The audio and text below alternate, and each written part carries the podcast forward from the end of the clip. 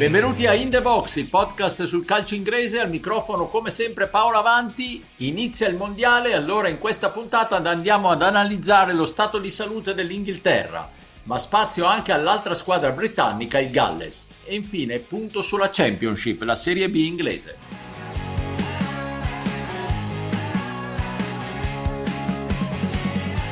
But we think the balance is there and we've got cover the, positions we need. We're, we're lighter on depth in some positions than other in, in our country.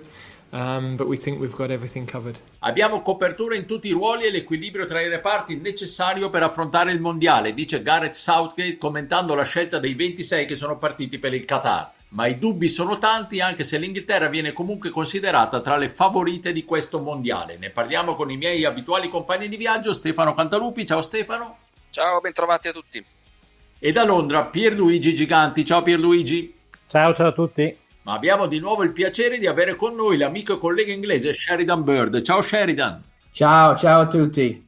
Allora, Sheridan, dove te lo giochi il tuo pound? Su un grande torneo dell'Inghilterra o su una delusione?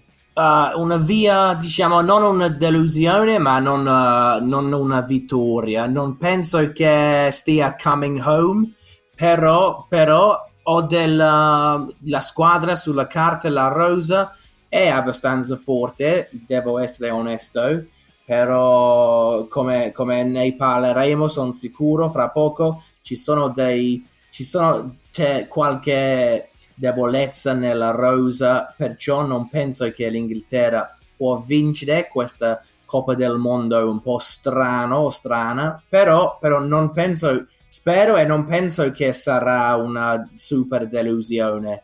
Ma Sheridan, tu avresti fatto delle scelte differenti se fossi stato in Southgate nella scelta dei nomi?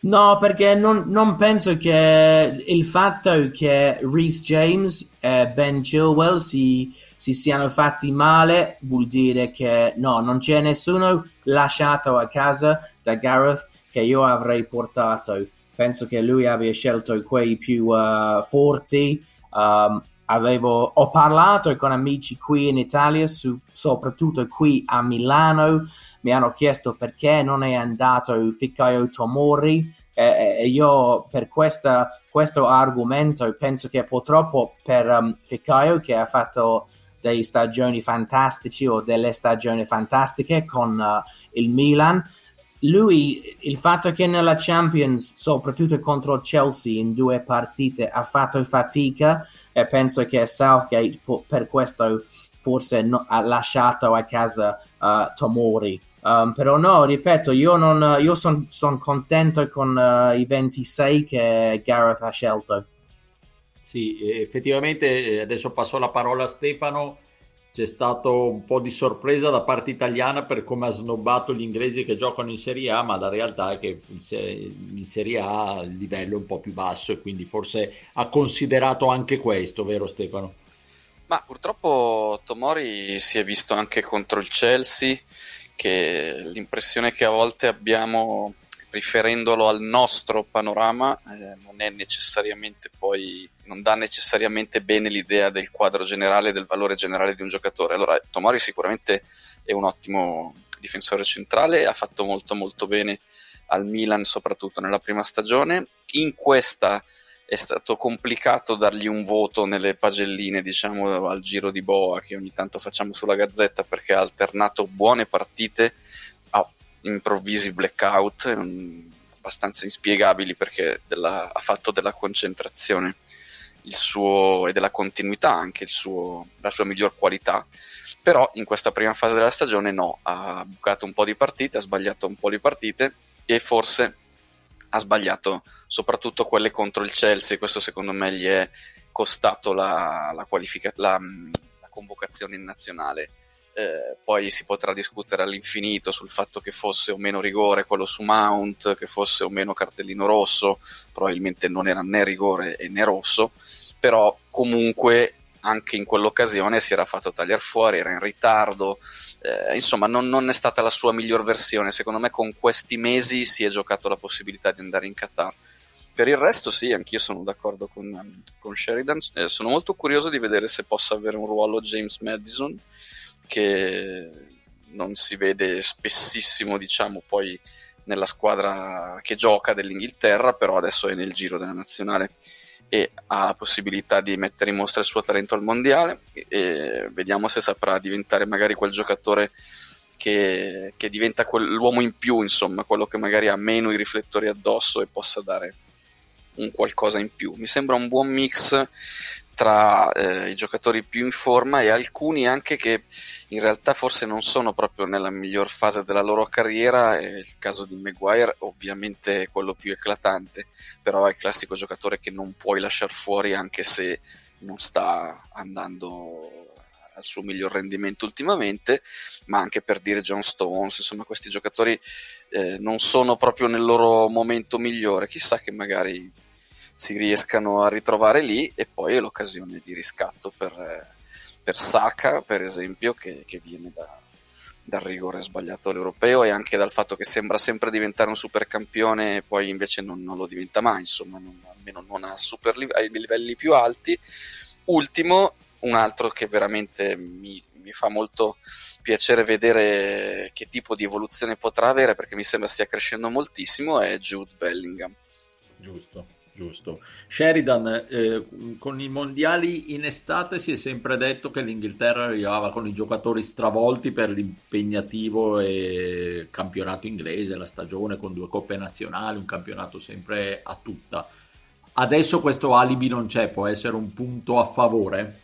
Sai che purtroppo se l'Inghilterra, se la squadra si, si, si gioca in una maniera talmente stancata e i, i giocatori sembrano davvero finiti senza benzina diremo che oh, è, è, troppo a fare una Coppa del Mondo metà stagione non era giusto perché i giocatori erano stanchi. Quindi penso che purtroppo quella scusa potrebbe tornare a moda se l'Inghilterra fanno male perché l'ultima partita, le ultime partite del, del Tottenham, dei Spurs, Harry Kane sembrava un uomo uno zombie. E anche infatti l'ha detto Antonio, il vostro amico Antonio Conde ha detto che Harry è molto stanco. Quindi è vero che quando giocavamo le, le, le, le coppe nell'estate anche Fabio Capello aveva detto che tutti i giocatori inglesi arrivano quasi metà diciamo ripeto dei, come dei zombie perché sono stanchissimi ma, ma anche in questo calcio moderno penso che arriva novembre, dicembre, anche lì, anche alla, all'inverno i giocatori sono stanchi, varie Champions League, League Cup o Carabao Cup. Quindi la stanchezza è una scusa quando le cose non vanno bene e quindi ve- vediamo se, se, se, uscirà questa scusa, se l'Inghilterra fa male. E, e poi se posso voglio dire che una cosa che ha detto Stefano, che sono d'accordo quando parliamo di Jude Bellingham, io sono, sono molto entusiasta e penso che Jude Bellingham potrebbe essere con Declan Rice nel nostro uh, centrocampo, diciamo, i mediani. Voglio vedere davvero Jude Bellingham e, e Declan Rice insieme. Ci sarà anche sulla panchina Calvin Phillips, quindi penso che nel centrocampo siamo stra, stra forte o, o ben fornati eh, dicono gli esperti che io non mi ritengo un esperto ma gli esperti con quali ho parlato nella mia vita anche sono sicuro, son sicuro che voi avete parlato con tanti super giocatori italiani e gli esperti, gli ex giocatori sempre, quasi sempre dicono che football is won in midfield, cioè le partite si vincono nel centro del campo. Quindi vediamo se questo è vero, perché con, con, uh, con due fra Calvin Phillips, uh, Declan Rice e Jude Bellingham, penso che abbiamo una linea mediana uh, davvero pazzesca. Pierluigi, non ti ho dimenticato, dopo ti occuperai più nello specifico del Galles, ma dimmi anche tu come vedi questa Inghilterra. Ma intanto dobbiamo definire che cos'è il successo per l'Inghilterra, perché se il successo è arrivare in finale, io non me la giocherei la sterlina. Se il successo è arrivare ai quarti di finale, allora sì, e secondo me questo è veramente l'obiettivo che questa Inghilterra può mh, proporsi. Eh, sono abbastanza allineato con ciò che avete detto, ritengo che mh, portiere e difensori centrali siano un tallone d'Achille importante dell'Inghilterra, mm, anche se Pickford eh, agli scorsi europei ha giocato bene, però secondo me è sempre non completamente affidabile. I difensori centrali sappiamo chi sono, sono Stones, Maguire, potenzialmente Walker e Cody e Dyer. Non mi sembra che siano tra i top a livello internazionale. E poi c'è anche ehm, il dubbio nel caso in cui Harry Kane non dovesse andare a segno, non mi sembra che ci sia un centravanti di livello che lo possa sostituire. Non credo che sia tale Callum Wilson, sono molto stupito che non abbia chiamato Tony, secondo me come seconda punta ci sarebbe stato assolutamente molto bene. Quindi insomma ottimista ma non troppo.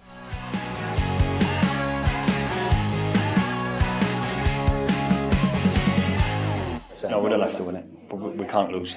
So we, we, we did it in the Euros with Switzerland. You know, we go goal behind. Great character for Kiefer to, to score the goal. And we start the tournament in a positive. So we're going out for the win. And 100%, make no doubts, we're going out for the win. But it's not the end of the world if we don't. We'll, we'll build on uh, a draw and, and take that into the second game. And, and if we've got four points going into the, the last game, so be it. Andiamo per vincere, dice Robert Page, il CT del Galles non è improvvisamente impazzito, ma dice semplicemente che l'approccio alle partite del girone della sua squadra non sarà timido. Il Galles è in Qatar per fare bella figura. Pierluigi, inquadraci un po' questa missione gallese. Beh, intanto sarà il loro primo mondiale in 64 anni, che è un uh, notevole punto di partenza. Poi c'è comunque l'aspettativa almeno di superare la fase a gironi e io penso che eh, i Dragoni se la giocheranno con gli Stati Uniti, supponendo che l'Inghilterra vinca il girone e che l'Iran sia la, la squadra peggiore del gruppo. E sostanzialmente penso che il Galles almeno um, al primo turno eliminazione diretta ci possa assolutamente arrivare. È vero quello che dice Page, però è anche vero che il Galles eh, in linea di massimo è una squadra che gioca di ripartenza, è una squadra che gioca su transizioni veloci, fa poco pressing, men che meno gegenpressing ed è anche una squadra che dal punto di vista difensivo eh, è tutt'altro che impermeabile, perché nelle ultime eh, sette partite tra Nations League e playoff eh, per, per, i mondiali ha subito 11 gol che vogliono dire una media di 1,6 a partita, quindi parecchi. Poi insomma sappiamo che le fortune del Galles eh, dipendono dallo stato di forma dei due loro fuoriclasse più puri, no? che sono Aaron Ramsey e Gareth Bale. Ora, l'ex Juventino non è che abbia esattamente messo a fuoco e fiamme la Ligue 1, ha fatto un gol, ha fornito un assist, per cui eh, non è sicuramente il suo anno migliore e c'è la speranza che abbia diciamo, mantenuto in serbo tutte le energie per questo appuntamento. Gareth Bale invece ha vinto con i Los Angeles uh, eh, FC la, l'MLS, eh, ha segnato anche nella finale i supplementari gol del 3-3 e ha vinto un altro dei tanti eh, premi e mm, trofei di una carriera luminosa. Bale è sempre quel giocatore che anche dalle palle ferme ti può comunque risolvere una partita da solo. Non sono gli unici due giocatori di valore, ce ne sono anche altri c'è il centrale Ben Davis degli Spurs, ovviamente sempre a livello del Galles, eh, perché adesso dico Davis, primo criticato Dyer, però dobbiamo mantenere le, le prospettive. C'è, c'è, il laterale del Forest Williams, c'è l'attaccante del Bournemouth Moore e c'è anche Johnson del Nottingham Forest che è probabilmente il giovane più interessante di tutta la squadra, che però è reduce da un debutto in Premier molto sottotono, quindi vedremo se riuscirà anche lui a riscattarsi in Qatar. Comunque, ripeto, credo che l'obiettivo vero, al di là di quello che, dice, che dica Page, sia arrivare ai sedicesimi. Eh, Sheridan, i tuoi cugini, se così possiamo chiamarli, gallesi, come li vedi? No, sono, sono, d'accordo con uh, Pierluigi nel senso che stiamo, io penso che quasi tutto il mondo vogliamo vedere come, come sarà Gareth Bale perché ha giocato poco in, uh, a Los Angeles. Lo so che ha, ha segnato e, e, ha vinto la Coppa uh, lì in, uh, negli Stati Uniti, però l'abbiamo visto davvero poco anche nelle, nelle ultime stagioni sue con il Real. Quindi abbiamo diciamo due possibilità o lui stava, diciamo, um, aspettando, conservando le sue energie per spaccare questa Coppa del Mondo, che sarebbe una figata, sarebbe una bella cosa vedere una One Last Stand, o come dicono in America, The Last Dance di Gareth Bale, perché se davvero lui da quasi due anni, due, due anni e mezzo, da quando aveva capito che Zidane e il Real lo voleva mandare via. Se lui da quel punto si stava conservando tutte le sue forze per fare una Super Coppa del Mondo, sarà una cosa bellissima. Però la mia paura è che lui è già, diciamo, potrebbe fare solo poco impatto in, uh, in Qatar perché è un velocista e sappiamo che i velocisti sono molto sensibili ai problemi al, al polpace, bicipiti femorali, nel senso che non so se lui ha 90 minuti nelle, nelle, gambe, se lui fa un impatto dalla panchina potrebbe essere qualcosa, ma ho, ho un po' di paura per, per Gareth Bale e le sue prestazioni, ma, ma voglio, spero che lui potrà mo- dimostrare le qualità che l'hanno portato quattro Champions League, anche cinque, ma davvero nel, quella della primavera scorsa, alla fine, se, se siamo onesti, ha fatto, ha fatto, davvero poco. Aaron Ramsey la stessa cosa, eh, non, non, è stato un, uh, un, giocatore importante da diversi anni uh, in Italia, abbiamo visto che ha fatto un po' fatica, eh, fisicamente non è brillante come una volta, quindi per Gales io penso che uscire del, del gruppo, del girone sarebbe un trionfo. Um, e, e, poi dopo, dopo, quello non si sa mai, non si sa mai, dipende dal team spirit. Sicuramente hanno un'anima importante, un uh, group team spirit molto importante. E voglio, voglio che il, Galles faccia bene, però lo vedo davvero, davvero di, difficile. Stefano, anche da te una battuta sul Galles. Sì, anch'io non, in realtà non lo vedo benissimo. Io ho assistito all'europeo dei sogni del Galles, però secondo me i giocatori più forti hanno qualche anno in più e dietro sono cresciuti dei buoni giocatori, ma senza aver trovato i nuovi Bale o i nuovi Ramsey, diciamo, in condizioni migliori. Però, insomma, non è mai detto. Eh, non lo so, secondo me una chance di provare a passare il girone comunque ce l'hanno. Chiudo dicendo che però invece sono molto inquieto perché sto vedendo una cosa che mi raccapriccia e cioè i tifosi eh, assoldati in Qatar vestiti e truccati da tedeschi, inglesi, gallesi, eccetera, eccetera. Ora io capisco la necessità di colorare un po' il tutto, però è una cosa che mi fa veramente accapponare la pelle. Io suggerisco di, non, di attenerci a quello che vedremo in campo e non affrontare tutto quello che è il contorno di questo mondiale, che è veramente terribile per scelta della nazione e per tante altre questioni. Godiamoci quello che avviene sul campo.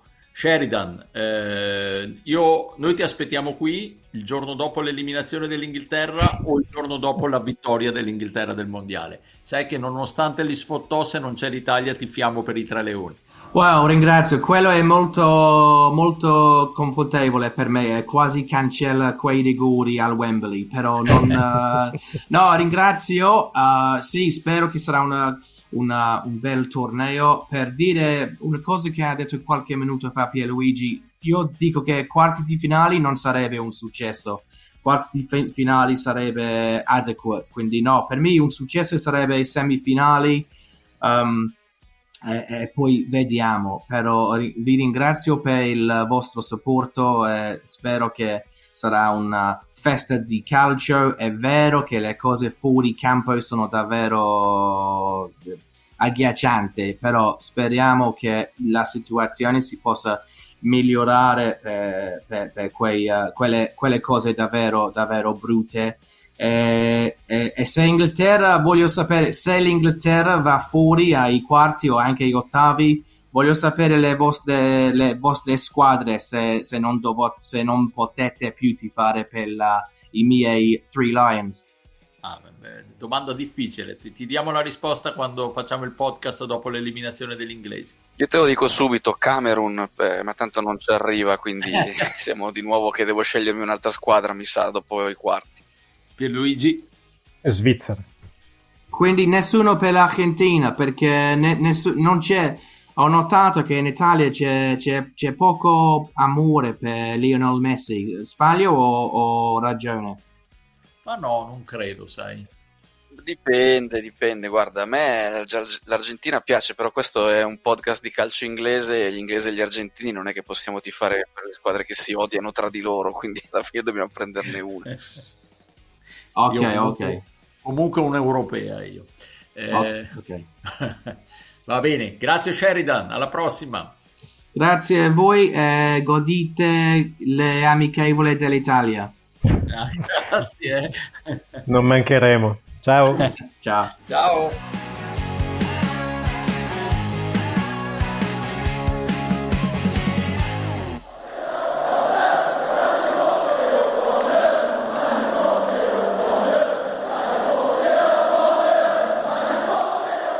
Burnley primo, Sheffield United secondo e Blackburn Rovers terzo alla sosta mondiale. Questo è il trio di testa della Championship. Pierluigi, ci fai un punto?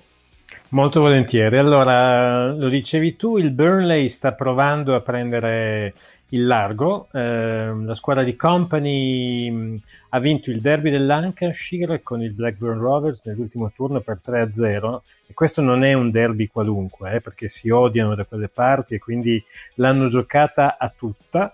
E così facendo ha lasciato lo Sheffield United a 3 punti e i Rovers a 5 e si sono anche ripresi molto bene rispetto alla sconfitta per 5-2 del turno precedente con eh, lo Sheffield United. La, la, squadra di Company devo dire che mi ha stupito perché ha cambiato abbastanza quest'estate, ma nonostante eh, è riusciti in eh, pochi mesi a mettere insieme una formazione competitiva in cui ha ritrovato anche Jay Rodriguez eh, che si era un po' perso negli ultimi anni ma adesso è uno degli otto capocannonieri del torneo a nove gol. Questo per il Burnley. Il, ehm, lo Sheffield United eh, ha trovato la forma eccellente sia del giovane NDAE sia di Oli McBurney. Eh, tutti e due sono a nove reti e come dicevo prima sono secondi, ehm, hanno vinto bene l'ultima partita che hanno giocato prima dei mondiali andando a espugnare Cardiff e mi sembra che abbiano tutte le carte in regola per poter aspirare alla promozione. Poi il Blackburn Rovers, il Blackburn Rovers allenato dall'ex milanista Thomason. Sta facendo molto bene, ha Ben Brereton Diaz che forse andrà via ehm, quest'inverno o la prossima estate, è un giocatore che come probabilmente sapete gioca nella nazionale cilena perché per parte di madre proviene dalla nazione sudamericana, anche lui in uh, cecchino notevole, importante, 9 gol anche per, uh, per lui. Eh, quindi queste sono le prime tre posizioni. Poi dopo, nella parte alta della classifica, abbiamo il Norwich, il Watford e il Millwall, che arrivano sostanzialmente fino al sesto posto, che è quello ancora buono per i playoff. Sono squadre che arrivano alla sosta in maniera un po' diversa. I, i Canari sono in frenata notevole perché hanno vinto soltanto due delle ultime dieci partite. Invece il Watford, dove è arrivato Bilic, il croato, il batterista croato, nelle 11 partite in cui è stato al comando ne ha vinte 6, quindi si è, si è ripreso molto, era centro classifica, adesso è come dicevo prima nelle, nelle prime 6 e poi c'è il Millwall che secondo me è un'importante e inattesa sorpresa perché nessuno se l'aspettava così in alto si, si coccolano un paio di giocatori niente male, uno di questi è il uh, centrocampista olandese Fleming che nell'ultimo turno ha addirittura segnato una tripletta al uh, Preston North End. E, e poi ehm, in realtà dal sesto posto la classifica è cortissima perché eh, fino al sedicesimo del Rotherham ci sono 5 punti e 9 squadre, per cui sostanzialmente può succedere veramente ancora di tutto. Queste nuove, squ- nuove squadre le menziono giusto per dare un'idea: sono QPR, Swansea, il Preston, il Luton, il Coventry, il Reading, Birmingham, Middlesbrough e Sunderland. E tra di queste ehm, una menzione, una nota per i Borough che hanno recentemente cambiato tecnico, ora al timone c'è Michael Carrick, ex centrocampista dello United che è stato anche per un brevissimo periodo sulla panchina dei Red Devils. Eh, lui è partito molto bene, tre vittorie e un pareggio in cinque confronti e ci sono, eh, e qui chiudo, un paio di squadre che invece stanno faticando, che sono in ritardo. Una è lo Stock City, l'altra è lo Hull City, che adesso è affidato a Rosignor, e la terza è il West Bromwich Albion, anche se quest'ultima è ancora quart'ultima, però eh, sembra che si stia giovando della cura Corveran. Corveran è l'allenatore che l'anno scorso ha portato l'Huddersfield alla finale dei eh, playoff.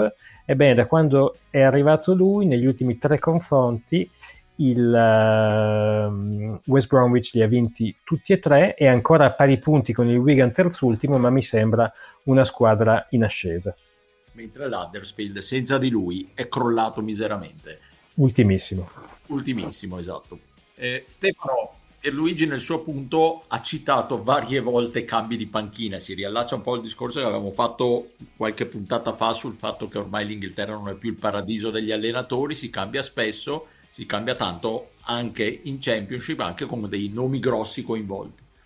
Sì, no, infatti sono molto curioso di vedere cosa farà per esempio Michael Carrick che è stato citato da Pierluigi e che eh, ovviamente ha già fatto un po' di esperienza al Manchester United anche con eh, il ruolo di assistente, di, comunque di, di, di uomo di, panchina, di conduzione tecnica e credo che stia facendo il percorso giusto ecco, per avere un uh, destino migliore in panchina di quello che è successo finora alle stelle del Manchester United degli ultimi vent'anni. Eh, che hanno avuto magari quel momento in cui hanno potuto assaggiare il calcio di alto livello in panchina e poi invece per, per un motivo o per l'altro non, non sono riusciti particolarmente a brillare ce ne sono parecchi, insomma, adesso un altro che sta facendo abbastanza bene in questo senso è Van Nistelrooy, che sta cominciando una carriera da allenatore che potrebbe promettere bene, però insomma Carrick aveva delle qualità in campo particolari di comprensione del gioco, io poi sono sempre stato dell'idea che i centrocampisti in generale abbiano una marcia in più quando allenano, perché già sono un po' più allenati ad avere un po' tutto il quadro in mano, ecco. quindi di lui sicuramente sono curioso poi sono curioso di vedere anche cosa farà Bilic eh, a Watford perché ha avuto degli up and down da allenatore importanti, insomma, ha avuto momenti a Londra con West Ham in cui sembrava profeta e poi invece de, de, de, altri momenti in cui le cose sono andate meno bene. In generale a me, se parliamo di panchine, eh, continua a piacermi molto poco la storia che un'altra squadra possa venire a prelevarti il tuo allenatore durante la stagione. Secondo me eh, cambiano un po' gli equilibri. Insomma, adesso Nathan Jones col, col Southampton, è già capitato durante l'anno anche con Alex Neal che è andato dal Sunderland allo Stock City. Eh, non sono gli unici casi, eh, si sono visti già in passato boh, io la trovo concorrenza sleale. Ecco, se, se, poi è nello stesso campionato non ne parliamo neanche. Se è dalla Championship alla Premier League, magari può essere un po' diverso il discorso, però poi metti che ti trovi, che ne so, ai quarti di FA Cup e giochi contro l'allenatore che ti ha allenato per i primi quattro mesi della stessa stagione. Cioè, io lo trovo, come dire, fuori luogo, però eh, è solo il mio parere. D'accordo al 100%. Bene, chiudiamo qui questa puntata, vi auguriamo un buon mondiale a tutti e vi diamo appuntamento alla prossima settimana. Un saluto e un ringraziamento a Stefano Cantalupi, ciao Stefano. Ciao, alla prossima. E a Pierluigi Giganti, ciao Pierluigi. Ciao a tutti.